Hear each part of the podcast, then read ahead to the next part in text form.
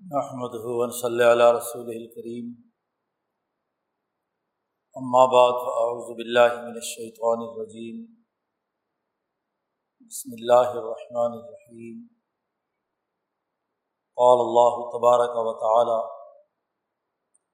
ولو اتبع الحق اهواءهم لفسدت السماوات والارض ومن فيهن، بل اتیناہم بذکرہم فہم عن ذکرہم معرضون. وقال النبی صلی اللہ علیہ وسلم کانت بنو اسرائیل تسوسهم الانبیاء علامہ حلق نبی خلف نبی آخر. علالہ نبی آبادی سیقون خلفاء فیکسرون صدق اللہ مولان العظیم و صدق رسول النبی الکریم معزز دوستوں کائنات کا نظام ایک صحیح حق، سچ اور درست اساس پر استوار کیا گیا۔ اللہ تبارک و تعالیٰ نے یہ آسمان و زمین، یہ پوری کائنات ٹھیک ٹھیک حقائق کے مطابق بنائی ہے۔ عدل و انصاف پر مبنی ہے۔ اس کے عالمگیر نظام میں ایک سچائی ہے، ایک عدل و توازن ہے، ایک مناسب تمام اشیا کے درمیان جامع تعلق ہے۔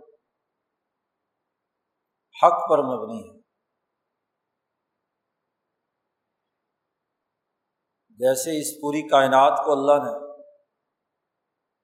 حقائق کی اساس پر تعمیر کیا ہے، بنایا ہے۔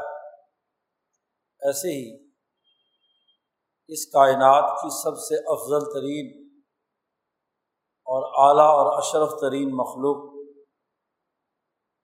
انسانیت کے لیے بھی ایک کامل اور مکمل حقائق پر مشتمل ایک جامع نظام تشکیل دیا ہے۔ اس جامع نظام کی اثاسیات انسانی احترام، جان و مال، عزت آبرو کی حفاظت اور انسانوں کا اپنے خالق و مالک ذات باری تعالیٰ کے ساتھ سچے تعلق، حنیفیت اور یکسوئی پر قائم ہے۔ امام شاہ ولی اللہ دہلوی اسے ملت قصوہ قرار دیتے اس ملت قصوہ ہی کی اس عالمگیر انسان دوست اور خدا پرست نظام کی کامل اور مکمل شکل اللہ نے متعین کی ہے جیسے ہی انسان کو پیدا کیا تھا، ویسے ہی انسان کے لیے وہ نظام بھی استوار کر دیا گیا۔ امام شاہ ولی اللہ دہلوی فرماتے ہیں، انسان کی پیدائش آدم کی پیدائش کے ساتھ اللہ تعالیٰ نے اس کی پوری جسمانی ساخت کا جائزہ لیا۔ اللہ کی ایک تجلی، اللہ کا ایک خاص نور، اس کے پورے وجود میں شرائط کرایا گیا۔ وہ تجلی جب اس کے وجود پر داخل ہوئی، اور اس کے جسم کے تمام اعضاء کا یوں سمجھ لیجیے کہ اللہ نے ایکس رے کر لیا، بلکہ ایم آر آئی کر لیا۔ ہر ہر چیز اس کی ساخت، اس کی وضع، اس کا زمان و مکان، اس کے تمام پہلو ذات باری تعالیٰ کے سامنے منکشف ہو گئے اور اس سے یہ حقیقت معلوم ہوئی کہ کون کون سی چیزیں اس انسانی جسم کے لیے ضروری، لازمی اور مفید ہیں۔ اور کون کون سی چیزیں اس انسانیت کے لیے نقصان دہ ہیں، مضر ہیں؟ انتہائی نقصان دہ ہیں، کم نقصان دہ ہیں، پورا ایک ڈیٹا مرتب ہو گیا۔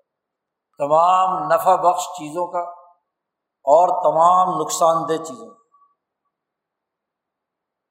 اور اس کی احساس پر اللہ نے ایک عالمگیر کل انسانوں کے لیے ایک جامع نظام، قانون، ضابطہ سسٹم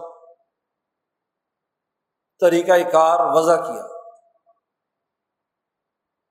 کہ یہ یہ چیزیں اس جسم کے لیے، اس روح کے لیے، اس انسان کے لیے مفید ہیں، یہ یہ کی جانی ہے۔ اس کو فرض اور واجب قرار دی یہ یہ چیزیں کھائے گا تو ٹھیک رہے گا۔ اور یہ یہ چیزیں کھائے گا تو بیمار پڑے گا۔ جسمانی بیماریوں کا بھی ایک ضابطہ اور جسمانی صحت کا بھی ایک ضابطہ۔ جتنی بھی مخلوقات پیدا ہوئی ہیں، ان کی بقا کے لیے، ان کی جسمانی ساخت کے لیے ضروری تھا۔ کہ جو چیز ان کے جسم کے لیے ضروری اور مفید ہو، وہ استعمال کرے بہت سے جانور ہیں جو چارہ کھاتے ہیں۔ وہ اگر گوشت کھائیں گے تو بیمار پڑ جائے اور بہت سے جانور ہیں جو صرف گوشت کھاتے ہیں۔ انہیں چارہ ڈال دو تو بیمار پڑ جائے تو انسانی جسم کون سی غذاؤں سے صحت مند ہوگا؟ اور کون سی غذائیں یا عادات و اطوار وہ ہیں جو اس کے جسم کو بیمار کر دیتے تو جسمانی صحت اور جسمانی بیماری کا ایک پورا نظام، اس کا پورا ایک سسٹم بنا دیا گیا۔ اور پھر یہ بھی کہ کون سی چیز کتنی مقدار میں اور کتنے اوقات میں کن کن مراحل میں کھانی پینی ہے۔ اسی طرح اس کی روحانیت تو روحانیت کی غذا کیا ہے؟ کون سی چیز کھائے گا تو اس کی روحانیت ترقی کرے گی، اس کی روح صحت مند ہوگی۔ اور کون سی چیزیں استعمال کرے گا؟ تو اس کی روح بیمار پڑے گی۔ تو دونوں چیزیں واضح کر کے روح اور جسم کے باہمی ملاپ سے جو نفس انسانی وجود میں آیا، اس کی زندگی کے تمام پہلوؤں کے حوالے سے ایک قانون ایک سسٹم، ایک طریقۂ کار جس کو شب سب ملت قصوا قرار دیتے وہ اللہ نے پورا سسٹم بنا کر لوہے محفوظ میں متعین کر دیا کہ انسانیت کی کامیابی کا یہ پورا ڈاکومنٹ ہے۔ جب بھی کوئی پروڈکٹ تیار کی جاتی ہے تو اس کے لیے ایک بک لیٹ تیار کی جاتی ہے۔ کہ اس کی تخلیق کے بنیادی امور کون کون سے ہیں؟ کس میٹیریل سے بنا ہے؟ کیا اس کی ساخت ہے؟ کون کون سے چیزیں اس کی ضرورت ہیں؟ جس کی بنیاد پر یہ باقی رہے گی اور کتنے دنوں کے بعد اس کی یہ خوراک بدلنی ہے؟ مشینری ہے۔ کب موبائل بدلنا ہے؟ کب اس کی ضرورتیں بدلنی ہے وغیرہ وغیرہ۔ پھر اسے استعمال کیسے کرنا ہے؟ غلط طریقے سے استعمال سے یہ کیا ہے؟ خراب ہو جائے گی۔ صحیح استعمال سے۔ ٹھیک ہو۔ تو اسے کہتے ہیں حق۔ حقائق کے مطابق، تحقیق کے مطابق۔ ویسے تو اللہ میاں کو پہلے سے پتا تھا کہ مخلوق جو بنانے چلا ہوں، اس کا ایک پہلے سے اللہ میاں نے لوہے محفوظ میں ایک ڈاکومنٹ بنایا ہوا تھا۔ بنایا اس کے مطابق۔ لیکن جب کسی بھی ڈاکومنٹ کے مطابق کوئی پروڈکٹ بنے تو بننے کے بعد پھر اس کا امتحان لیا جائے گا نا۔ اس کا تجزیہ ضروری کہ کیا اس کے مطابق بنی ہے؟ کیا اس کے حوالے سے کیا ہے؟ حقوق پورا کرنے کا طریقہ کار یہی ہے۔ تو یہ ٹیسٹ نہ تو اللہ کو تو معلوم پہلے سے ہے۔ انسان پر جب تجلی اللہ نے ڈالی تو اس کے نتیجے میں کیا ہے؟ سب چیزیں روشن ہو کر ایک ایسی تجزیاتی رپورٹ مرتب ہوئی جس کی اساس پر حق ڈاکومینٹڈ ہو گیا، حق ثابت ہو گیا۔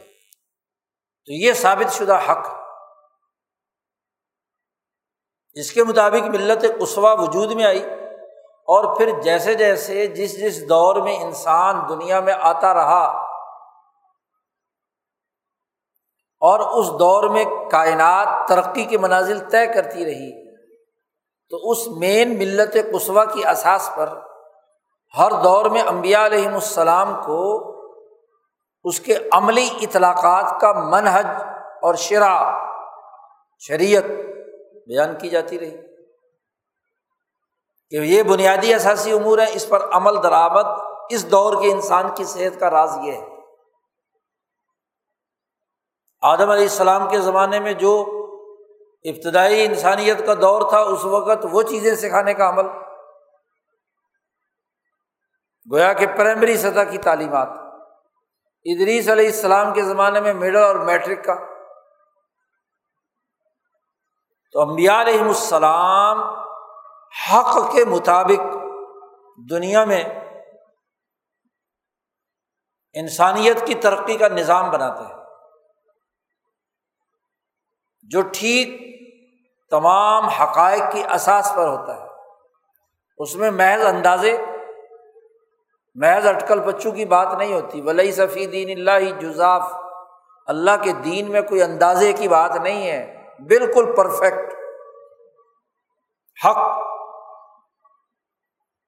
ابراہیم علیہ السلام کے زمانے میں جب انسانیت بلوغ کے درجے میں داخل ہو گئی تو ملت ابراہیمیہ حنیفیہ۔ ذمہ داریاں پوری کی پوری اٹھانے کے قابل ہو گئی۔ اب پورا کا پورا جسم، اس کے تمام اعضاء، اس کا دماغ، اس کی عقل، اس کا نفس، وہ مکمل طور پر ایکٹیو ہو گیا۔ بچہ جوان ہونے تک ہر گزرتے دن، ہر گزرتے سال کے ساتھ اس کے اندر نئے نئے چیزیں ایکٹیو ہوتی چلی جاتی ہیں۔ پیدا ہوتا ہے تو اپنے دور کے مطابق، پھر پانچ چھ مہینے کے بعد اپنے جسمانی ساخت کے مطابق۔ پھر کچھ بڑا ہوتا ہے تو پیدل چلنے، کھیلنے، کودنے، وغیرہ وغیرہ وغیرہ۔ بالغ ہونے کا مطلب یہ ہوتا ہے کہ اب جس منزل تک پہنچنا تھا، وہاں تک پہنچ گیا۔ تو بالغ ہونے کے بعد اس کا ذہن، اس کی عقل، اس کا قلب، اس کا نفس وہ ایک کامل انسان کی شکل اختیار کر لیتا ہے۔ تو اس کے لیے ایک جامع حق، ملت کسوا کا وہ ماڈل جو ملت ابراہیم یا حنیفیہ کی صورت میں تھا۔ وہ حق نازل ہوا۔ اور پھر موسا علیہ السلام کے زمانے میں اس دور کے انسانوں کی مناسبت سے، عیسیٰ علیہ السلام کے دور میں ان کی مناسبت سے۔ اور جب پوری انسانیت، بین الانسانی معاشرے کا بین الاقوامی ارتفاق عالمی درجے کا، اس کا حق محمد مصطفیٰ صلی اللہ علیہ وسلم پر نازل ہوتا ہے۔ آدم کے زمانے میں تو انسانیت بہت تھوڑی سی ہے اس تناظر میں گفتگو ہے۔ اور محمد مصطفیٰ صلی اللہ علیہ وسلم کے زمانے میں پوری دنیا کے ہر خطے پر پھیلی ہوئی۔ اور اس انسانیت کی طرف و بالحق انزل نہ ہو و بالحق نزل۔ ہم نے حق بات ہی کیا ہے، نازل کی ہے اور حق کے ساتھ نازل کی۔ کامل حق کے ساتھ۔ اب یہ وہ حق ہے۔ جو سچائی اور حقائق کے مطابق انسانی زندگی میں عدل و توازن، اس کے نفس، قلب اور عقل میں توازن، اس کی جسمانی ساخت اور اس کی روحانی ساخت کی تکمیل کے لیے ٹھیک ٹھیک حقائق پر مشتمل ہے۔ کوئی چیز محض اندازے سے، اٹکل بچوں سے نہیں، پوری کیلکولیشن کے ساتھ۔ حق بات ہوتی ہے وہ جو پوری کیلکولیشن کے ساتھ۔ کوئی چیز اس میں سے مس نہ کی گئی۔ جس میں کہیں بھی اندازہ لگا، کہیں بھی خواہشات کا دخل ہو گیا، تو وہ حق نہیں رہتا۔ تو ایک تو حق جو بالکل حقائق کی احساس پر واقعی جو کائنات کی صورت حال ہے، انسان کی صورت حال ہے، اس کے مطابق۔ حق کے مقابلے میں خواہش ہوتی ہے۔ تمنا، آرزو۔ اور وہ خواہش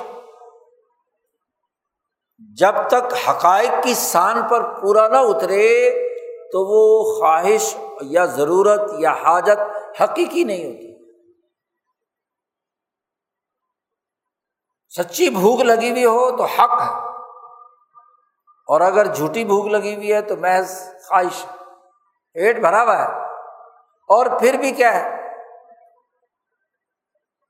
انسانی جسم یا انسانی روح اس کا نفس مانگ رہا ہے کہ اور کھانا چاہیے۔ گنجائش نہیں ہے پیٹ میں۔ اور علمی طور پر پتہ بھی ہوتا ہے کہ اس کے کھانے سے مجھے نقصان ہو سکتا ہے، لیکن خواہش ہے۔ مزہ ہے، لذت ہے۔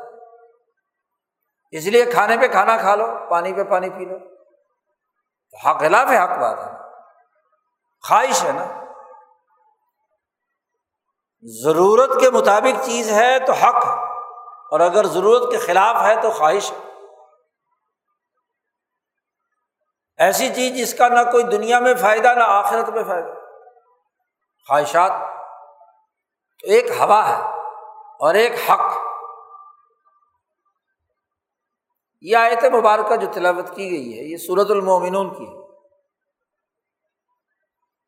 اللہ باغ نے اس صورت کا آغاز ہی مومنین کے بنیادی اوصاف و اخلاق سے کیا ہے۔ قدف الحل مومنون مسلمان کامیاب ہو گئے۔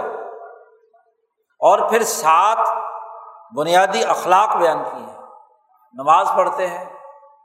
شرمگاہوں کی حفاظت کرتے ہیں، معاہدات کی پاسداری کرتے ہیں، وغیرہ وغیرہ۔ تو قرآن حکیم نے حق کی اساس پر جو بنیادی اوصاف تھے مومنین کے، وہ شروع صورت میں بیان کیے۔ اور بتلایا کہ اس دور میں انسانیت کی ترقی کے لیے ان چیزوں کی ضرورت ہے۔ یہ اس دور کا حق پھر اس صورت مبارکہ میں حضرت نو علیہ السلام سے لے کر موسا علیہ السلام تک امبیا کا تذکرہ ہے کہ کیسے اپنے اپنے دور میں ان امبیا پر حق نازل ہوا۔ ایمان کی صفات کے مطابق مومنین حقانی انسان تیار ہوئے۔ ان امبیا کی جدوجہد اور کوششوں سے۔ اور کیسے اور کس موقع پر؟ ان کے مقابلے میں وہ لوگ جو حق کی ضد یعنی اپنی خواہشات کے اسیر اور قیدی تھے، ملا اور مترف، قرآن نے ان کا تذکرہ کیا۔ کہ جو حق کے منکر ہیں اور خواہشات کے اسیر ہیں، جسمانی اور روحانی طور پر بیمار ہیں، ظلم کرتے ہیں۔ عدل کا نظام انہیں قابل قبول نہیں۔ نبی حق کے مطابق سچائی کی دعوت دیتے ہیں۔ کہ مظلوموں اور کمزوروں پر ظلم مت کرو۔ تو وہ آگے سے کہتے ہیں کہ یہ لوگ جو آپ کی مجلس میں بیٹھے ہوئے ہیں، یہ تو اراضل الآبادی رائے یہ تو کمینے لوگ ہیں، پست لوگ ہیں۔ ہم بڑے معزز ہیں، ہم چودھری ہیں وڈیرے ہیں، ہم لیڈر ہیں۔ طنز کرتے ہیں۔ کمزوروں انسانوں کو حقیر سمجھتے ہیں۔ انسان اللہ نے جو مخلوق بنائی ہے، حق یہ ہے کہ ایک انسان کی انسانیت کا احترام کیا جائے۔ اور اگر انسانیت کا احترام نہیں ہے، تو یہ خواہش ہے کہ آپ اپنی ذاتی خواہش کی بنیاد پر، طبقاتی خواہش کی بنیاد پر کسی دوسرے انسان کی انسانیت کے شرف کو بے عزت کرنا چاہتے ہیں، ذلیل کرنا چاہتے ہیں، غلام سمجھتے ہیں۔ ان پر غلامی مسلط کرنا چاہتے ہیں۔ انسانوں کو کیڑے مکوڑے سمجھتے ہیں۔ جب چاہا مسل دیا، جب جی چاہا جیل میں ڈال دیا، جب جی چاہا رہا کر دیا اپنی مرضی اور اپنے مقاصد اور اپنی خواہشات کے لیے انسانیت کا استحصال کرنا یہ ملا اور مترف کا کام ہے۔ قرآن نے ان کی تباہی اور بربادی کا ذکر کیا ہے یہاں۔ اور امبیا علیہ السلام کو خاص طور پر کہا کہ رزق حلال کھاؤ، انسانی حقوق پورے کرو۔ ان کے جو بنیادی اثاثی امور ہیں، جو ایمان کے لیے لازمی ہے انہیں اختیار کرو۔ پھر ان تمام مترفین کا تذکرہ کرتے ہوئے اللہ نے یہ بات کہی ہے کہ اب یہ چاہتے ہیں کہ جو کچھ ہم ظلم کر رہے ہیں، ہم نے جو ظالمانہ قانون بنایا، سیاست قائم کی، معیشت مسلط کی، تو ہماری خواہشات کے مطابق قرآن نازل ہونا چاہیے۔ نبی یا نبی کے وارث ہماری خواہشات کے مطابق گفتگو کیا کرے یہ کیا یہ ہمارے خلاف تنقید کرتے ہیں؟ ہماری رائے کاٹتے ہیں۔ ہم نے جو سسٹم مسلط کیا ہوا ہے، اس کی مخالفت کرتے ہیں۔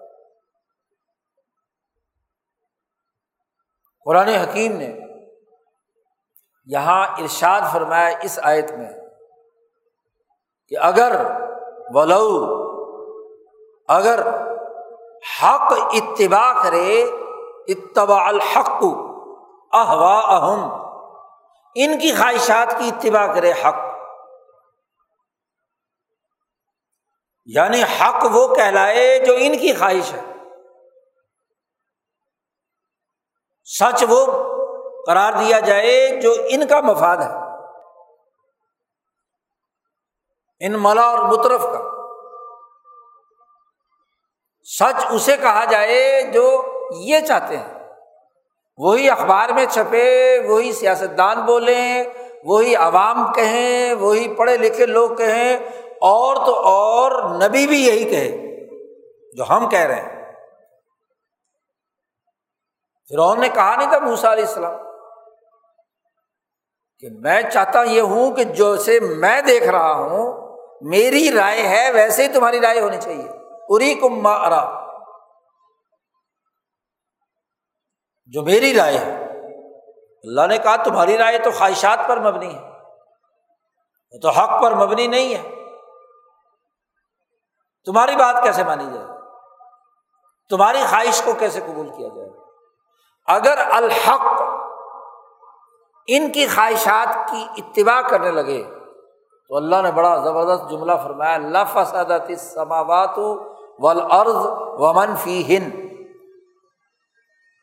ان کی خواہشات کی پیروی کرنے لگے، حق تو پھر آسمان، زمین اور آسمان و زمین کے درمیان جو بھی کچھ ہے، اس میں فساد برپا ہو جائے سسٹم عدل کی بنیاد پر چل رہا ہے، حق کی بنیاد پر چل رہا ہے، سچائی کی بنیاد پر چل رہا ہے۔ ان کی بات مان لی جائے اور حق ان کے تابے ہو جائے۔ یعنی جو حقائق ہوں، جو واقعی ہاں جی چیزیں ثابت شدہ ہوں، ان کو توڑ مروڑ کے ان کی خواہشات کے مطابق بنا دیا جائے۔ تو فساد واقع ہوگا کیوں؟ اس کی وجہ یہ ہے کہ ان کی خواہشات بدلتی رہتی ہیں۔ ایک وقت میں ایک خواہش ہوتی ہے، دوسرے وقت میں دوسری خواہش ہوتی ہے۔ اسی لیے جو ان کی اتباع کرتے ہیں اور اپنے آپ کو اہل حق بھی کہیں، اپنے آپ کو علماء بھی کہیں، اپنے آپ کو سیاست دان بھی کہیں، اپنے آپ کو مولوی، پروفیسر اور پتہ نہیں کیا کیا کچھ کہیں۔ اب ان کی جب خواہش بدلتی ہے، تو ایک بات خواہش ہوتی ہے کہ یہ اینکر پرسن یہ بات کرے۔ یہ مولوی ممبر پر یہ دعا کرے۔ یہ پروفیسر یونیورسٹی میں یہ تعلیم دے۔ یہ صحافی یہ گفتگو کرے اور جیسے خواہش بدلتی ہے تو اب اس کو کہتے تو بھی بدل۔ جی کیونکہ وہ ڈگ ڈگی بجانی ہے اس نے۔ جس کو کل تک وہ بڑے منطقی دلائل سے حق ثابت کر رہا تھا، اگلے دور میں اگلی خواہش بدلی، تو اب وہ سارا باطل ہو گیا۔ اور ایک نیا حق جس کو پہلے باطل سمجھا جا رہا تھا، ایک نیا حق سامنے آ گیا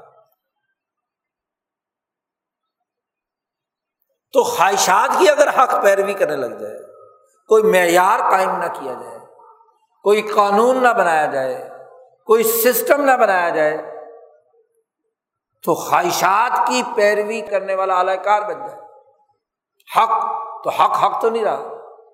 تو پھر اس کا نتیجہ کیا ہو لف حسدت اسماوات والارض و منفی ہند آسمان میں، زمین میں اور اس کے درمیان جتنی بھی مخلوقات ہیں، اس میں فساد واقع ہوتا ہے وہ جس درجے میں کوئی حق، ان خواہشات کی پیروی کرنے لگے، اسی درجے میں فساد آئے گا۔ اب یہاں مفسری نے لکھا ہے کہ حق سے مراد کیا ہے؟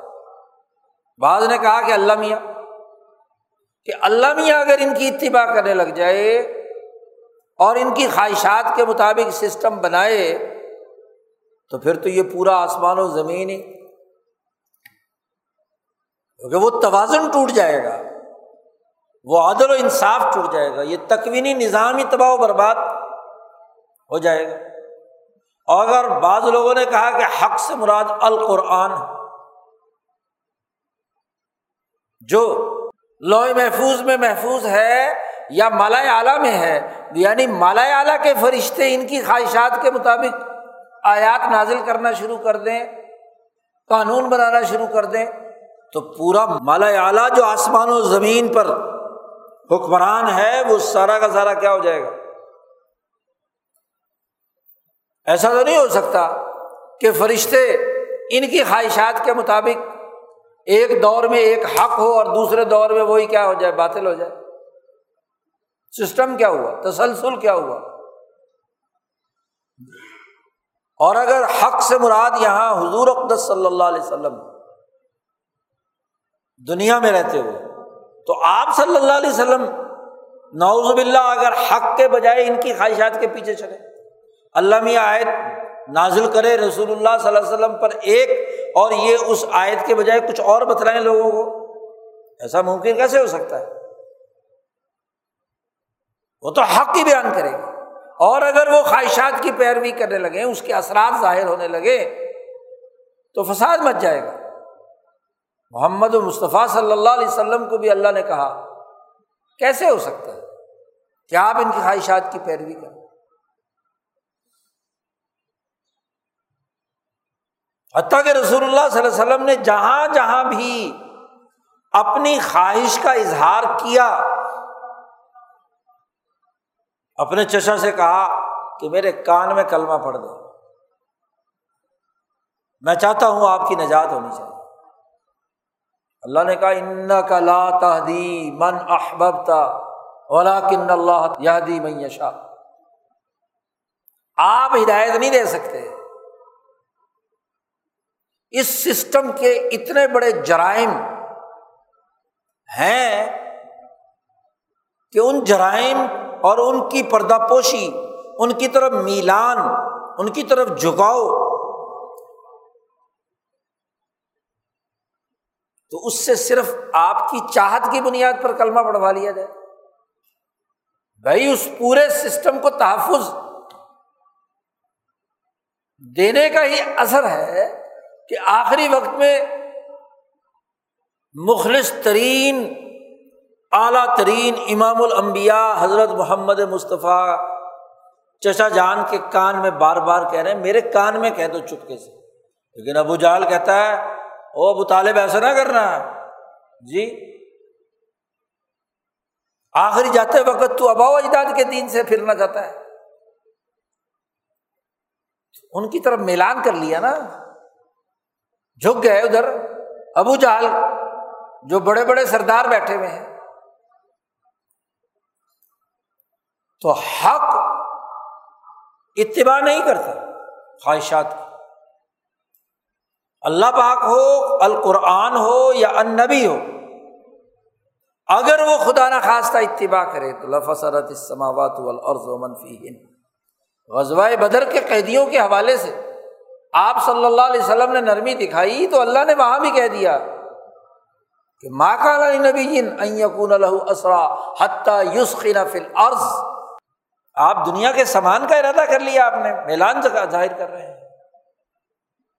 آپ کا کام تو یہ ہے کہ غلبے کے لیے دشمن طاقت کو توڑنا ضروری ہے۔ ان کی طاقت توڑ رہا ستر ویسے مارے تھے۔ تو یہ باقی بچے ہوئے بھی ان کو بھی کیا ہے؟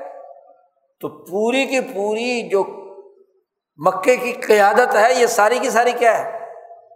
اس کی سیاسی طاقت اسی دن ڈھیر ہو جانی تھی۔ اگلی جنگیں لڑنے کی ضرورت نہیں تھی۔ پہلے دن ہی خاتمہ ہو جانا۔ کیونکہ اللہ نے کہا لیک تا دابر الکافرین۔ ہم نے تمہیں لڑایا اس طاقت اور قوت سے جو کیل کانٹے سے لیس تھی۔ اور وہ جو قافلہ تھا ابو سفیان کا، وہ تو نکال دیا، تم تو اس کے لیت سے آئے تھے۔ لیکن ہم چاہتے تھے کہ لیکتا دابر الکافرین، کافروں کی جڑ کاٹ تو آدھی جڑ کٹی نا، ستر زردار قتل ہوئے اور ستر رہ گئے ہیں۔ تو اگلے آٹھ سال تک انہوں نے تو ساری لڑائیاں کروائی، آخری وقت تک۔ تو میلان ظاہر ہوا۔ تو اللہ نے فوراً ترید عورت دنیا و اللہ یرید الآخرہ اللہ تعالیٰ نے آخرت کا ارادہ کیا ہوا تو دنیا میں حق خواہشات کی پیروی نہیں کرتی کیونکہ خواہشات بدلتی ہیں گرگٹ کی طرح۔ اور جیسے ہی بدلتی مفادات بدلتے تو کیا حق ان کے مطابق چلے گا؟ حق تو صرف ایک ہوتا ہے۔ سچائی ایک ہوتی ہے۔ جو سچ ہے، وہ باطل نہیں ہے، اور جو باطل ہے، وہ سچ اور حق نہیں ہے۔ اللہ پاک فرماتے ہیں، بل عطینہ ہم ہم ان کے پاس ان کا ذکر لے کر آئے ہیں، ان کی نصیحت لے کر آئے ہیں۔ کیوں؟ انسانوں خواہشات کے پیچھے مت پڑو۔ حق کو سمجھو۔ اس سے نصیحت حاصل کرو۔ لیکن یہ کیسے لوگ ہیں کہ یہ لوگ اس ذکر سے اعراض کرتے ہیں۔ عمان ذکر ہی مو رضون منہ پھیر لیتے رو گردانی کرتے ہیں۔ اس نصیحت کو نہیں مانتے۔ بھائی، دنیا کو فساد سے بچانا، انسانی معاشرے کو فساد سے بچانا، یہ بنیادی کام ہے۔ تو اللہ نبی کے ذریعے سے جو شریعت کا پورا نظام ملت محمدیہ جو نازل کی گئی ہے حق کے احساس پر، اس کو یاد کرا کر کہتا ہے کہ بھائی اپنی خواہشات سے پیچھے ہٹو، حق کی پیروی کرو۔ اگر ایسا نہیں کرو گے تو پوری دنیا میں فساد واقع ہوگا۔ تو رسول اللہ صلی اللہ علیہ وسلم ذکر لے کر آئے، حق لے کر آئے اور انہوں نے انسانیت کی ترقی کا ایک عالمگیر نظام ہر انسان کے لیے رحمت للعالمین بنے اور اس کے لیے ایک سچ اور حق پر ببری سسٹم استوار کیا۔ یہاں مفسرین نے ایک حدیث نقل کی کہ رسول اللہ صلی اللہ علیہ وسلم نے فرمایا کہ میرے خواب میں، نیند میں دو فرشتے آتے ہیں۔ ایک میرے سرہانے کھڑا ہو جاتا ہے، ایک میرے پینتی کھڑا ہو جاتا ہے۔ تو ایک دوسرے سے پوچھتا ہے کہ یہ آدمی جو لیٹے ہوئے ہیں، ان کا اور ان کی امت کی کوئی مثال، کوئی نمونہ، کوئی ان کی مثالی حالت بیان کرو۔ کیا مثال ہے؟ دنیا میں رسول اللہ صلی اللہ علیہ وسلم کی آمد کی اور ان کی امت دوسرے نے پورا نقشہ کھینچا انہوں نے کہا، انسانوں کی ایسی مثال ہے کہ انسانوں کی ایک جماعت وہ کسی سفر پر، سفر میں چلتے چلتے وہ ایک ایسے جنگل بیابان سہارا میں پہنچتے ہیں جہاں لک دک کچھ نہیں ہے۔ کوئی ارد گرد نہ آبادی ہے، نہ کوئی سرسبزی ہے، نہ شادابی ہے، نہ کوئی ہاں جی پانی پینے کا کوئی مقام ہے، نہ آرام کرنے کی کوئی جگہ ہے، نہ کھانے کو کچھ ہے، کھانا پینا بھی ختم ہو گیا۔ جو پانی تھا وہ استعمال کر چکے۔ جو کھانا تھا وہ کھا چکے۔ اور پریشان ہے انسانیت نے سفر شروع کیا آدم سے لے کر۔ اب سفر کر کے آج اس مقام پر ایسی جگہ پر پہنچے کہ نہ زاد ہے، نہ راہلا ہے، نہ کھانا ہے، نہ پینا ہے، پوری دنیا عذاب کی حالت میں کیسر و کسرا اور ابو جال ان پر مسلط ہے۔ یہ تو میں تشریح کر رہا ہوں۔ وہاں حدیث میں تو صرف اتنا ہی ذکر ہے۔ مثال میں کہ بالکل کچھ نہیں۔ تو اچانک ایک آدمی آتا ہے۔ وہ کہتا ہے کہ تمہیں کوئی ایسی زمین چاہیے ہے، ایسا باغ ہو جہاں پانی بھی ہو، سایہ بھی ہو، کھانے پینے کو بھی وافر موجود ہو، تم جانا چاہتے ہو؟ تو ظاہر ہے کہ ساری انسانیت نے کہا کہ ہاں مسافر تھے، انہوں نے کہا لو، ہم تو یہاں مصیبت میں پھنسے تھے انہوں نے کہا کہ کیا تمہیں مجھ پر اعتماد ہے؟ اس آدمی نے کہا۔ کہا ٹھیک ہے۔ کہا، چلو میں لے کے چلتا ہوں. شرط یہ ہے کہ تمہیں میری اتباع کرنی ہو میرے پیچھے چل رہا ہوں۔ تو وہ آدمی انہیں لے کے چل پڑے۔ اور ایک ایسی وادی میں اتارا جہاں ہر طرف ہریالی ہریالی، سبزہ ہی سبزہ ہاں جی باغات، کھانے پینے کی چیزیں، پانی، وافر، ہر چیز بالکل خوبصورت۔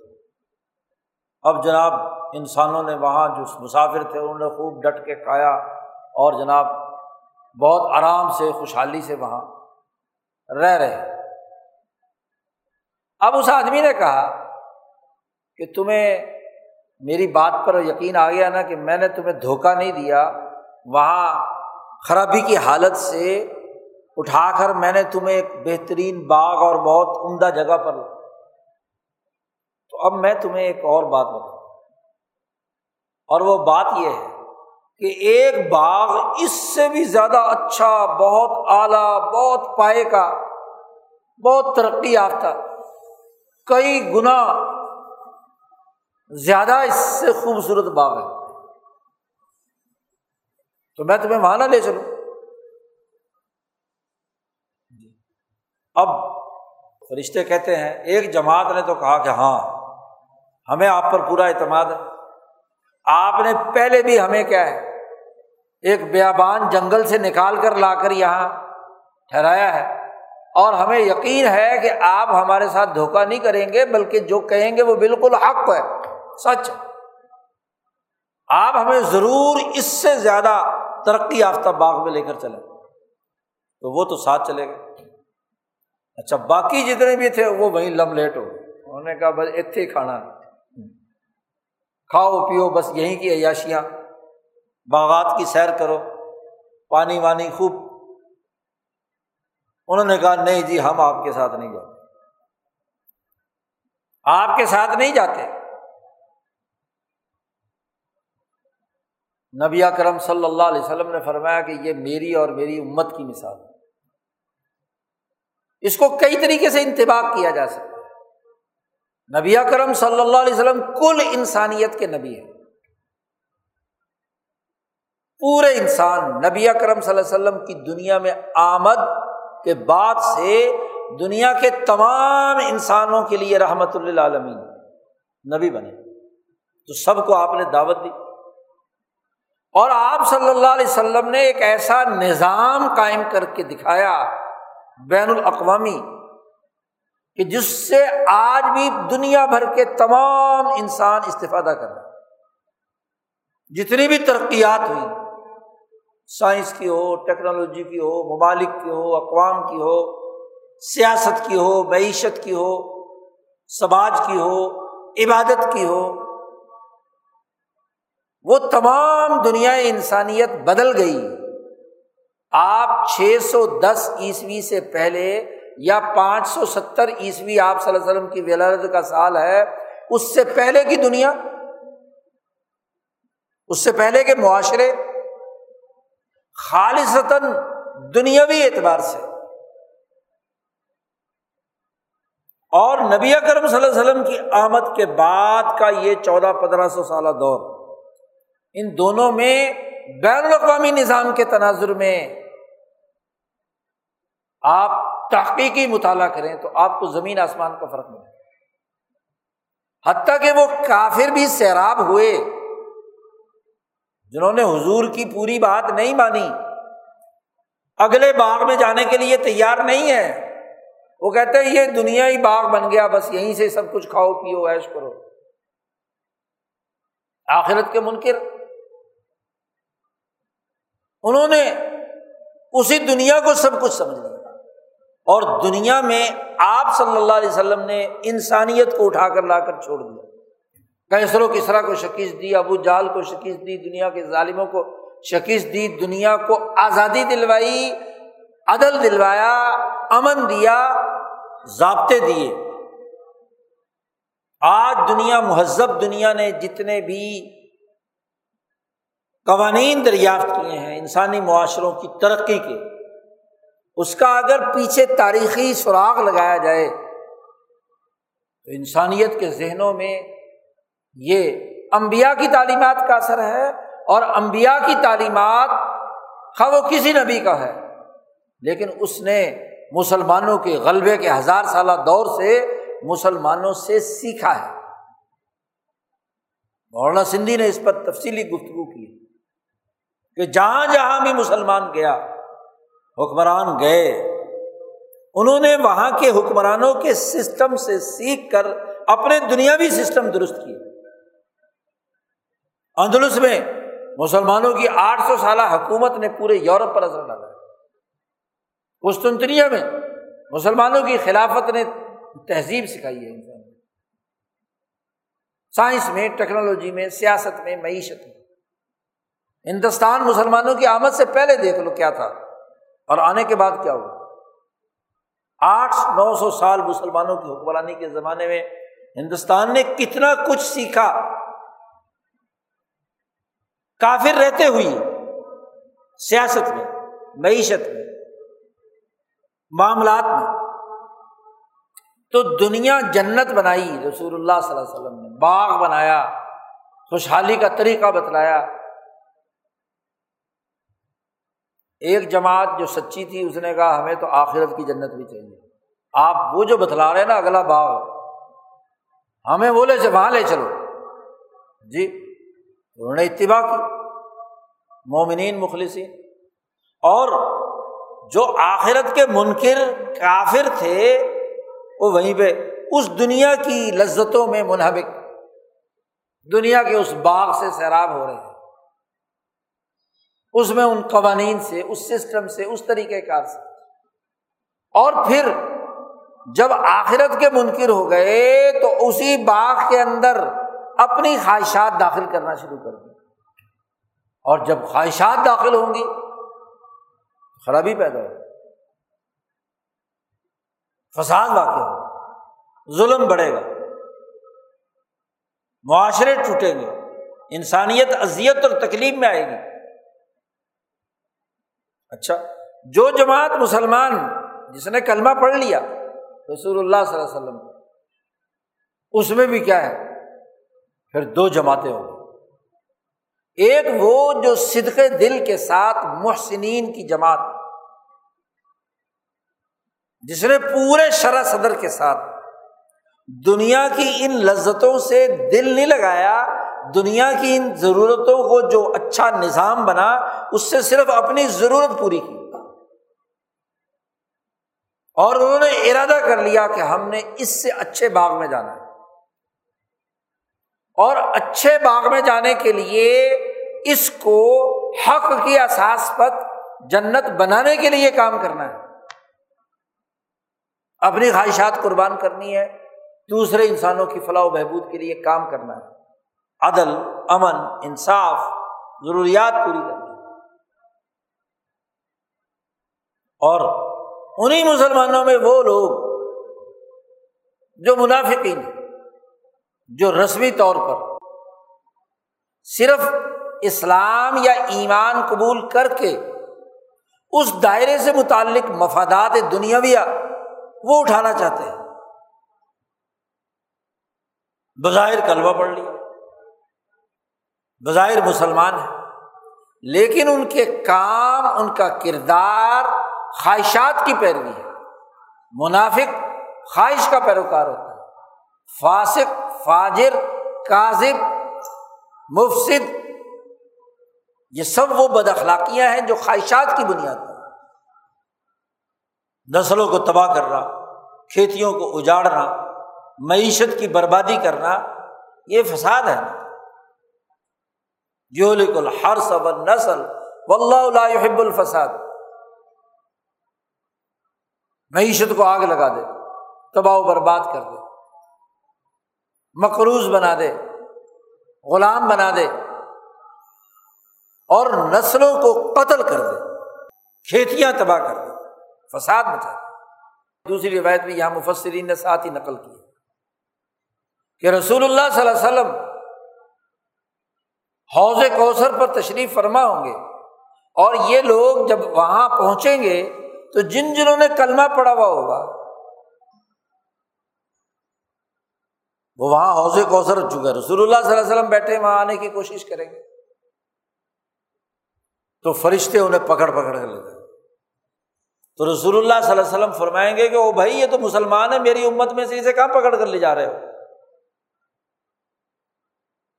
تو فرشتے کہیں گے، نبی کرم صلی اللہ علیہ وسلم سے کہ یہ آپ کے بعد انہوں نے کیا حرکتیں کی تھی آپ کو نہیں پتا۔ بظاہر اسلام کی بات، لیکن کام فساد بچانے کے، ظلم کے، نا انصافی کے۔ تو بظاہر مومنین ہوں گے، لیکن دنیا کے ساتھ دل لگا لیا، سیاست فساد کی کی، معیشت فساد کی کی، سماج تب فساد کا بنا دیا، نسل انسانی کے قتل غارت گری شروع کر دی، غلامی کی سیارات کو مزید ان کے اوپر مسلط رکھا۔ یہ آپ کے بعد کام کیا انہوں نے؟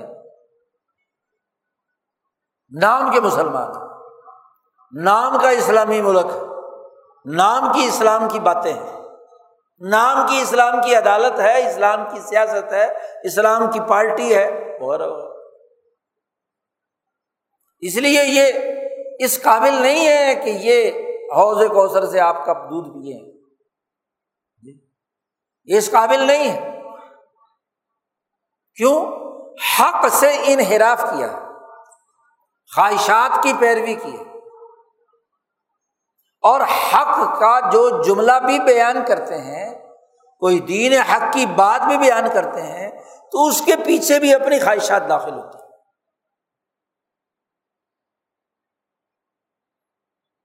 اب سچے انسان وہ ہے جو حق کو یاد کراتے رہیں۔ بل ہم بھی ذکری ہم ان کے لیے ذکر ہم لائے ہیں، ان کا ذکر، ان کی نصیحت، حق بات بتلاتے رہے سچائی پر لوگوں کو رہنمائی دیتے رہیں، اور حق اور باطل میں امتیاز پیدا کرتے رہے کہ یہ خواہش ہے اور یہ حق کیوں؟ اس لیے کہ لوگ ملا اور مترف مکسنگ کر دیتے ہیں، ملا دیتے ہیں۔ حق و باطل میں تلویز کرتے ہیں۔ ہوتا باطل ہے، ہوتی خواہش ہے، ہوتی آرزو اور تمنا ہے۔ لیکن اسے حق بنا کر بیان کرتے ہیں۔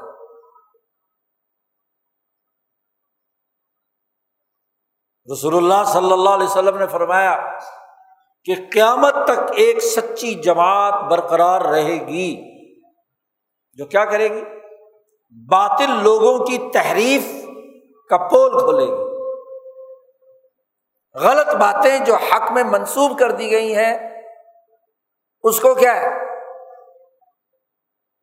واضح کر کے حق کو حق اور باطل کو باطل۔ وہ ایسا شعور پیدا کرے گی، ایسا علم دے گی جس سے جاہلین کی جہالت دور ہو اور جاہلین نے جو دین بگاڑا ہے، اس کی وہ نفی کرے۔ اور جو حق دین ہے، اسے واضح کرے۔ مبتلین نے جو باطل داخل کر دیا ہے، اس میں تحریر کی ہے، اس کی نفی کرے۔ انہوں نے جو باتیں منسوب کر دی اللہ اور اس کے رسول کی طرف، دین کی طرف انتحال کیا، اس کو رد کر دیا۔ ایک سچی جماعت قیامت تک قائم رہے گی۔ اسی بنیاد پر کہا، لا یزال من امتی، میری امت کی ایک جماعت قائم رہے گی۔ قائمتم بھی امر اللہ اللہ کے امر کے مطابق قائم کرنے والی۔ وہ اس دجل کو، اس فریب کو، اس کا پردہ چاک کر کے انہیں نصیحت کرے گی کہ دیکھو، حق پر قائم رہو۔ حق وہ نہیں ہوتا جو بدلتا رہے۔ خواہشات بدلتی ہیں۔ انسان کی خواہش کا کیا عالم ہے؟ اس کے بدلنے کا۔ انسان کو جو بھی چیز اچھی یا بری لگتی ہے، اس اچھی یا بری کا اثر صرف پندرہ منٹ تک رہتا ہے، بس۔ اب تو ڈاکٹروں نے واضح کر دیا بھائی، یہ جسے ہیپینس کہتے ہیں، یہ زیادہ سے زیادہ پندرہ بیس منٹ تک رہتا پندرہ سیکنڈ سے لے کر پندرہ، بس۔ پھر آدمی اکتا جاتا ہے، پھر ایک نئی خواہش، ایک نیا تقاضا، ایک نئی خوشی۔ تو اسے حق کیسے کہا جا سکتا ہے؟ خواہشیں تو بدلتی رہتی ہیں۔ حق خواہشوں کی پیروی کرنے لگ جائے۔ نہیں، خواہش کو چاہیے کہ وہ حق کو معیار مانے۔ اپنی خواہش کو حق پر پیش کر کے دیکھے کہ کیا یہ سچی خواہش ہے، سچی ضرورت ہے یا جھوٹی۔ بھوک لگی ہوئی ہے تو کیا سچی بھوک ہے یا جھوٹی بھوک ہے؟ پھر بھوک مٹانے کا جو طریقہ ہے حرام مال سے بھوک مٹائے۔ عقل یہی تجزیہ کرے گی نا۔ یا صحیح رزق حلال سے۔ جی۔ تو حق میں یار ہوتا ہے۔ اب حق کیا ہوتا ہے؟ تمام انبیاء علیہ السلام نے حق کے معیار کے مطابق ایک شریعت متعین کی۔ اللہ پاک نے رسول اللہ صلی اللہ علیہ وسلم سے بھی کہا۔ کہ ہم نے آپ کے لیے ایک شریعت آپ کو دی ہے۔ سما جالنا کا اعلی شریعت ہم نے آپ کے لیے ایک شریعت بنائی ہے فتب اے محمد صلی اللہ علیہ وسلم، آپ بھی اس قانون کی پابندی کریں گے۔ دنیا بھر میں جو قانون ساز ہوتے ہیں، اور قانون سازی کی جو نگرانی کرنے والے ہوتے ہیں قانون بنانے سے پہلے تو جو مرضی بنا لے، لیکن جب بن جائے تو ان قانون سازوں کو بھی اس کی پیروی کرنی جی۔ اور اگر وہ اپنے ہی بنائے ہوئے قانون کو قدم قدم پر توڑے، تو کیسے قانون ساز؟ اچھا اگر دنیا میں کسی قانون ساز کو اپنے ہی قانون کی خلاف ورزی کرنے کی کسی درجے میں اجازت دی جا سکتی تھی، تو امبیا کو دی جا سکتی تھی۔ اور امبیا میں سے امام المبیا کو دی جا سکتی تھی۔ لیکن اللہ نے کہا ہے، محمد صلی اللہ علیہ وسلم، آپ نبی المبیا ہیں، امام المبیا ہیں۔ جو شریعت، جو قانون آ گیا ہے، آپ نے اس کی اتباع کرنی فتب اور ولا تب ان کی خواہشات کی پیروی نہیں کرنی۔ یہ قانون کو بدلیں، قانون شکنی کریں، خواہشات کی بنیاد پر قانون توڑ دیں، اس کی پیروی نہیں کرنی۔ جی۔ حضور صلی اللہ علیہ وسلم کا محبوب اسامہ ابن زید، فاطمہ نامی ایک سردار کی بیٹی کی سفارش کرتا ہے کہ اس کا ہاتھ نہ کاٹا جائے۔ رسول اللہ صلی اللہ علیہ وسلم نے فرمایا کہ تیرے ساتھ میری محبت کا تعلق اپنی جگہ پر قانون کی خلاف ورزی نہیں ہو سکتی فاطمہ بنتے محمد بھی اگر چوری کرتی تو میں اس کا بھی ہاتھ کاٹ فتب اسی لیے حق کیا ہے؟ حق اس شریعت کو، اس قانون کو، اس سسٹم کو کہتے ہیں جو حقائق پر مبنی ہو آپ نے تسلیم کر لیا، کوئی بھی قانون بنا دیا۔ تو فتب اس کی اتباع کرنی ہے، اس کی خواہشات کے پیچھے تھوڑے چلنا۔ ہے حق کو یعنی قانون کو موم کی ناک نہیں ہونا چاہیے۔ وہ کیا حق ہے؟ جو خواہشات کی پیروی کر رہا ہے۔ ہاں نا یہاں اللہ نے؟ کہ حق اگر ان کی خواہشات کی پیروی کرنے لگے تو فساد ہو جائے گا۔ تو فسادی تو وہ ہے جو اس آئین کو، اس قانون کو، اس دستور کو اپنی مرضی کے مطابق کیا ہے؟ اپنی خواہش کے مطابق بدلے۔ جب جی چاہا قانون کی جو مرضی تشریح کر دی، جب جی چاہا شریعت کی جو تشریح کر دی۔ علماء کا مجمع بلایا اور ان سے کہا کہ جی ویسے یہ مسئلہ ہے حکمران صاحب کو، تو کوئی شریعت میں حل نکالو اس کے لیے۔ شریعت بدل دی۔ انہیں کے بارے میں، یہودیوں کے بارے میں کہا نا اللہ نے یہ آیات کو فروخت کرتے ہیں چند ٹکوں کے بدلے میں، پیسے کی بنیاد۔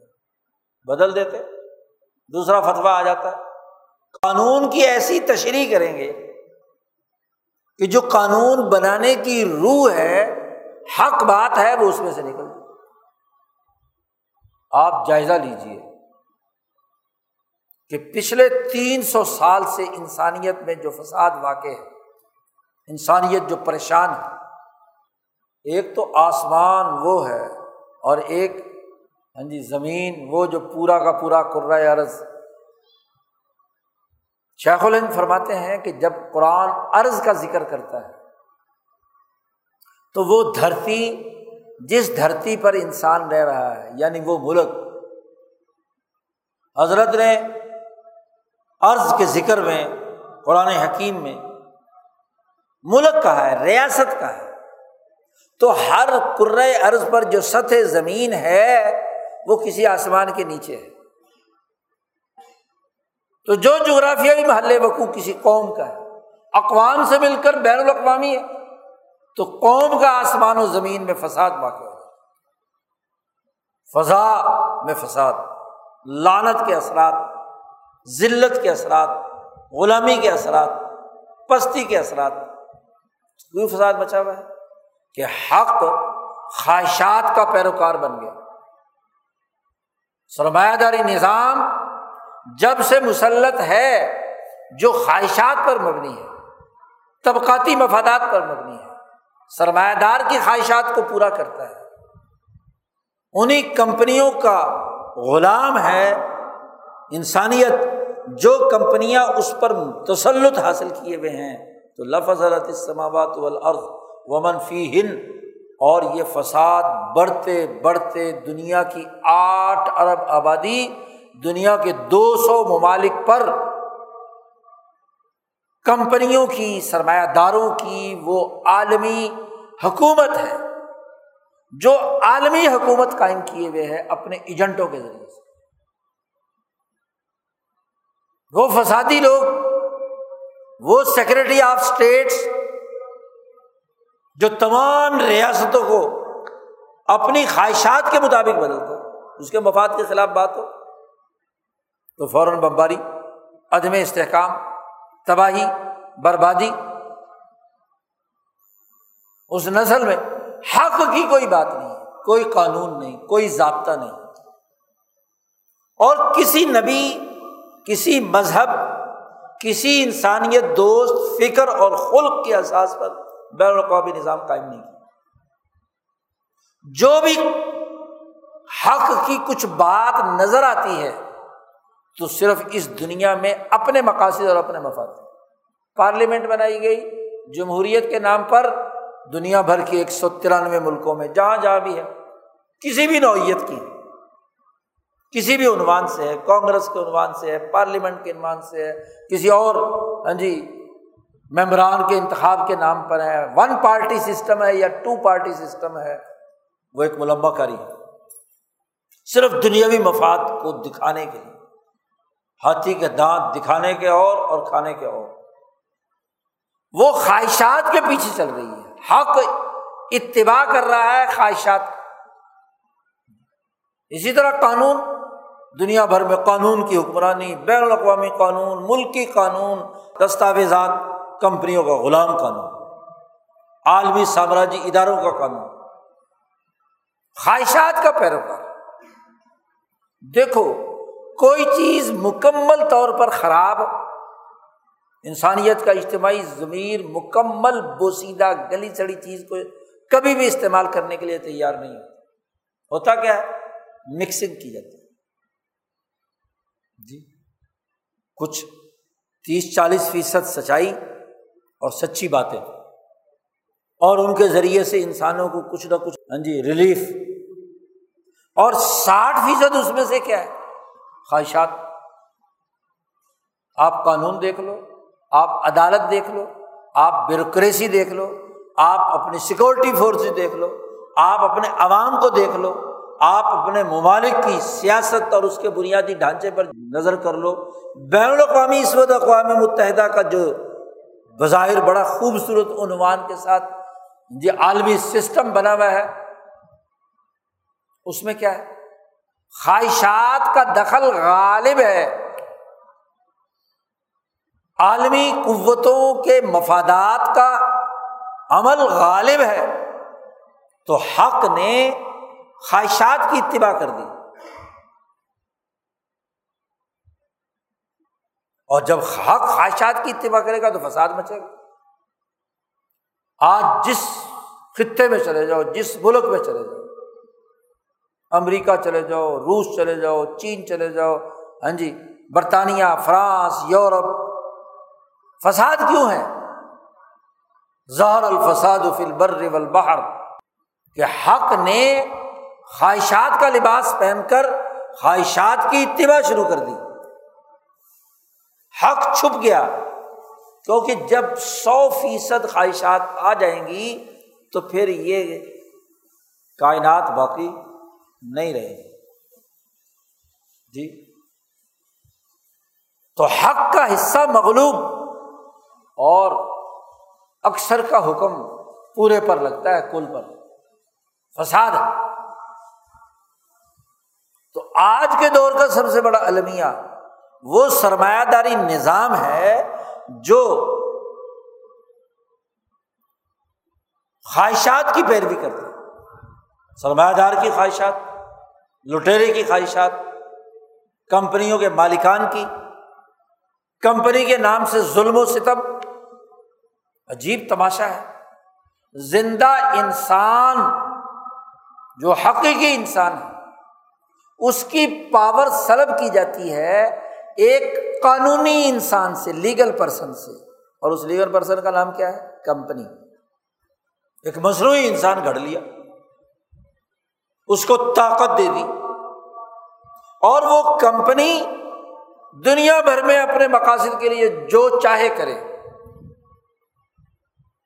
کسی انسان کی واقعی زمین پر قبضہ کرنے کے لیے کمپنی کے ٹائٹل سے چلے جاؤ کسی ڈی سی کے پاس۔ زمین اکوائر کے نام پر اصل مالک کو بے دخل کرو اور وہ کمپنی جو انسان نہیں ہے یعنی انسان انسان سے زمین نہیں لے سکتا ایکوائر نہیں کر سکتا۔ حقیقی انسان حقیقی انسان لیکن ایک مصنوعی انسان، سوچنے کی بات ہے، نہیں پتا تو کمپنی کا ایکٹ پڑھ لو۔ زمین کو ایکوائر کرنے کے جو قوانین دنیا بھر میں ایسٹ انڈیا کمپنی کے بعد سے بنے ہوئے ہیں، ہندوستان میں زمینوں پر قبضہ کرنے کے لیے اور اب اس کا استعمال چار سرمایہ دار اکٹھے ہوتے ہیں یا سات اکٹھے ہوتے ہیں کمپنی کے نام سے رجسٹر کرا لیتے ہیں اور جا کر کسی زمین پر دعویٰ کر دیتے ہیں۔ ہم نے یہاں جی سوسائٹی بنانی ہے کمپنی نے۔ یہ زمین کاشتکار جو ہے، شیڈول ریٹ کے مطابق دے رہے شیڈول ریٹ وہ بھی کس نے طے کرنا ہے؟ انہیں حکمرانوں نے۔ تو لفظ حضرت اسلامات والارض ومن فی ہند اس ملک، اس ریاست کے اندر فساد واقع ہو گیا۔ بھائی، کوئی اجتماعی پبلک ضرورت ہے؟ کسی نہر پہ پل بنانا ہے، کہیں گزرنے کے لیے سڑک بنانی ہے، یہ حق۔ اور اس حق کی اثاث پر اجتماعی مفاد کے لیے کسی انفرادی آدمی سے زمین ایکوائر کرنا ٹھیک ہے۔ اتنی بات تو کیا ہے؟ حق لیکن اس حق کو جب خواہش کے تابع کر کے کمپنی کے ٹائٹل سے سرمایہ داروں کے مفادات کے لیے غریب آدمیوں کی زمینیں ہاں جی ایکوائر کرنا اور ان کو کم سے کم رقم دے کر ان سے قبضہ چین لینا طاقت کے بل بوتے پر خواہش کے تابع ہو گیا نا حق۔ قانون تو بنا تھا اجتماعی مفاد کے لیے اور استعمال اس کا ہوا ایک طبقاتی اور خواہش کے مفاد کے لیے۔ یہ ہے والا الحق و احوا اہم اب ہمارے ہاں جی واز کہنے والے آیات کی تفسیر بیان کریں گے، آج سے چودہ سو سال پہلے کہ حق نے کس خواہش کی پیروی کی تھی؟ لات، بنات، عزا، فلانا فلانا فلانا، شرک اور کبر پوری باتیں کریں گے۔ وہ بھی اپنے دور میں تھی۔ آج کے دور پر بھی اس کو اطلاق کرو نا۔ ممبر رسول پر بیٹھ کر وہ تقریر کرتا ہے، دین اور حق بیان کرتا ہے۔ اور وہ سرمایہ داروں کی لوٹ کسوٹ پر جتنی مظلوموں سے زمینیں چھینی ہوئی ہیں، اس کے پلاٹ کا کاروبار کرتا ہے۔ اس میں مفاد اٹھاتا ہے۔ جی اس کی فائلیں بیچتا ہے۔ دیکھ کر، جا کر دیکھ لو، ساری ہاں جی سوسائٹیز میں بڑے بڑے مگر مچھ قسم کے مذہبی رہنما، بڑے بڑے فارم ہاؤسز خرید کر ہاں جی سودے بازی میں لگے ہوئے ہیں اور اربوں روپے نوٹ چھاپ رہے ہیں۔ یہ خواہشات کی پیروی کے تحت۔ یہی تو وہ لانت ہے، وہ فساد ہے جو زمین میں بڑھتا ہی جا رہا قرآن نے واضح طور پر کہا ہے کہ حق خواہشات کا پیروی کرنے والا بن گیا تو فساد ہوگا۔ آج آپ اس آیت کے تناظر میں اپنی سوسائٹی کا جائزہ لیجیے ایسٹ انڈیا کمپنی نے اسی کی بنیاد پر تو نظام بنایا تھا کہ حق خواہشات کی پیروی کرے۔ برٹش شہنشاہیت نے سو سال اسی بنیاد پر تو نظام بنایا تھا۔ اور آج بھی جو غلامی در غلامی در غلامی کا نظام موجود ہے، اس کی اثاسیات بھی تو اسی بات پر ہے کہ چہرہ حق کا دکھایا جائے اور وہ حق خواہشات کی پیروی کرے۔ تو کوئی شرم نہیں، کوئی حیا نہیں، کوئی حق کی بات نہیں۔ یہ کون سی صحافت ہے؟ یہ کون سا مذہب ہے؟ کون سی شریعت ہے؟ کون سی عدالت ہے؟ کون سی سیاست ہے؟ یہ ہے حق کا خواہشات کے پیچھے چل آج کا سب سے بڑا مرض، آج کا سب سے بڑا فساد، آج کی سب سے بڑی تباہی اور بربادی، وہ حق والوں اور حق کہنے والوں اور حق کا خواہشات والوں کے پیچھے چلنا۔ ان کی اتباع کرنا۔ وہ جو کان میں پھونک مارے ہیں اسی کے مطابق واز کہنا، اسی کے مطابق مسئلہ بیان کرنا۔ اسی کے مطابق قانون کی تشریح کرنا، اسی کے مطابق فیصلہ جاری کرنا، اسی کے مطابق پارٹی بنانا اور پارٹی توڑنا۔ ملک بنانا اور ملک توڑنا۔ ریاست چلانا، ریاست کو ہاں جی چلانے کے نظام کو تباہ و برباد کرنا، معیشت جتنی مرضی برباد ہو جائے ہاں جی خواہشات پوری کرنا۔ چند بندوں کی، چند طبقوں کی، عالمی قوتوں کی ان کمپنیوں کی جو لوٹ کھسوٹ کر کے ملک سے، ملک مستحکم ہو، سیاسی مضبوط حکومت ہو، قومی جمہوری نظام ہو، معاشی سسٹم درست ہو، تو کسی بدماش کمپنی کی یہ بجال ہو سکتی ہے کہ جیسے چاہے مرضی اپنا ریٹ مقرر کر کے لوٹ کھسوٹ کرے۔ جب کوئی سسٹم ہی نہیں ہے، تو جو ادویات والی کمپنی جو ریٹ رکھنا چاہے تھا اپنی دوائیوں کا، جو پلاٹ بیچنے والا ہاں جی ڈیولپر جو چاہے مرضی اپنا ریٹ رکھنا چاہے۔ بازار میں چیز فروخت کرنے والا، تاجر جو مرضی ریٹ مانگ لے اور تو اور ایک ریڑھی والا بھی اپنی مرضی کا ریٹ مانگے۔ کیونکہ حق نہیں ہے نا، نظام نہیں ہے سسٹم نہیں ہے، قانون نہیں ہے۔ حق اسی لیے نہیں قائم ہونے دینا چاہتے کہ جس کی جو خواہش ہو۔ اچھا پھر خواہش میں جو بڑا طاقتور ہوگا، اس کی خواہش چلے گی یا چھوٹے کی خواہش چلے گی؟ ٹکراؤ ہوگا۔ ایک کمزور آدمی کی خواہش میں، ایک ریڑھی والے کی خواہش میں اور ایک طاقتور آدمی جو ریڑھی سے مال خرید رہا ہے، اس کو تو گیا کہ شاپر دے کر لے جی تو ویسے ہی لے جا۔ اور جو بیچارہ کمزور ہوگا، اس کی جیب پوری نکال لے گا۔ تو خواہشات کی لڑائی ہے۔ احوا اہم کی لڑائی پیدا ہوتی ہے۔ دنگا فساد پیدا ہوتا ہے۔ اسی کو شاہ ولی اللہ صاحب نے کہا کہ اس زمانے میں فساد کے بنیادی اسباب میں سے یہ بات ہے کہ لوگ ملکی خزانے پر ٹوٹ پڑے اور خواہش پرستوں کے درمیان لڑائی شروع ہو فساد بڑھے گا خرابی پیدا ہو آج خواہشات کا ٹکراؤ مفادات کا ٹکراؤ ذاتیات کا ٹکراؤ سسٹم چاہتا یہی اور پھر اس سے جو مفادات عالمی طاقتوں کو حاصل ہو رہے ہیں کہ جتنا ذہین نوجوان اچھا ہے، وہ یہاں سے کیا ہے، بھاگ کر ان کے ملکوں میں بنا بنایا، انہیں ہاں جی تیار نوجوان مل جائے۔ اور کیا ہے؟ وطن سے بے وطن ہوا۔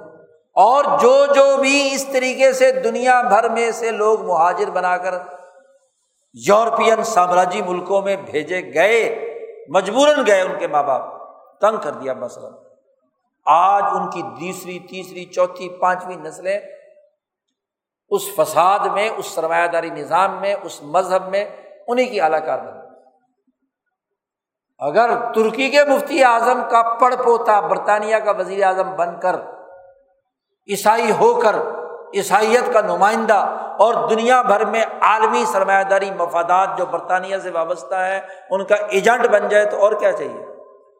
ایک ہندو مذہب کو ماننے والا، اس کا بیٹا اسی سرمایہ داری نظام کا ایجنٹ بن کر برطانیہ کا وزیر اعظم بن جائے۔ اسی پنجاب کی دھرتی کا بندہ، دنیا بھر میں لوٹ کھسوٹ کی کمپنی اور ورلڈ بینک کا صدر بن جائے۔ تو وہی نظام چلائے گا نا؟ اس کا اس دھرتی سے کیا تعلق؟ اس دھرتی کا حق کیسے؟ بڑا فخر کیا جا رہا ہے۔ ایک پنجابی جی انڈین تو بڑے اچھل کود رہے ہیں کہ جی ہمارا بندہ جو ہے نا ورلڈ بینک کا صدر لگ گیا۔ یعنی عالمی ساہوکاروں نے اپنے مفادات کا ایجنٹ تمہارے ملک کا نمائندہ بنا دیا۔ اس سے بڑا ظلم کیا ہو؟ وہ اگر اپنے مذہبی کی تعلیمات دیکھ لے تو کیا وہ خواہشی پیروی کرتا ہے؟ اس کے اصل مذہب میں کیا تعلیمات ہے تو یہ وہ دجل ہے ہاں جی کہ بظاہر مسلمان ہوگا، سکھ ہوگا، ہندو ہوگا ہاں جی عیسائی ہوگا، سب کچھ ہوگا، لیکن دراصل ولا وطبا الحق کو احوا اہم کہ حق جو ہے وہ خواہشات کی اتباع کر رہا ہوگا۔ اور جب کر رہا ہوگا تو اللہ پاک نے دو ٹوک سوال و جواب، لو اگر یہ ہوگا تو لافظ ادا تو فساد ضرور ہوگا۔ جی۔ شرط جب پائی گئی تو مشروط ضرور ہوگا۔ ایسا نہیں ہو سکتا کہ حق خواہشات کی پیروی کرے اور فساد نہ مچے۔ تو قرآن نے تجزیے کا، شعور کا، معاشروں کا، نظام کا مطالعہ کرنے کا ایک معیار بتلا دیا۔ ایک شعور دے دیا، ایک اصول بتلا دیا، ایک قانون بتلا دیا کہ اگر یہ ہے تو یہ ضرور ہے۔ جی؟ قانون ہے بنیادی طور۔ آج اس کی احساس پر اپنی سوسائٹی کا جائزہ لینا ایک مسلمان کی ذمہ داری ہے۔ اللہ تعالیٰ ہمیں قرآن حکیم کو صحیح فہم حاصل کرنے کی توفیق عطا فرمائے۔ وہ آخر الدعوانا الحمد للہ رب العالمین۔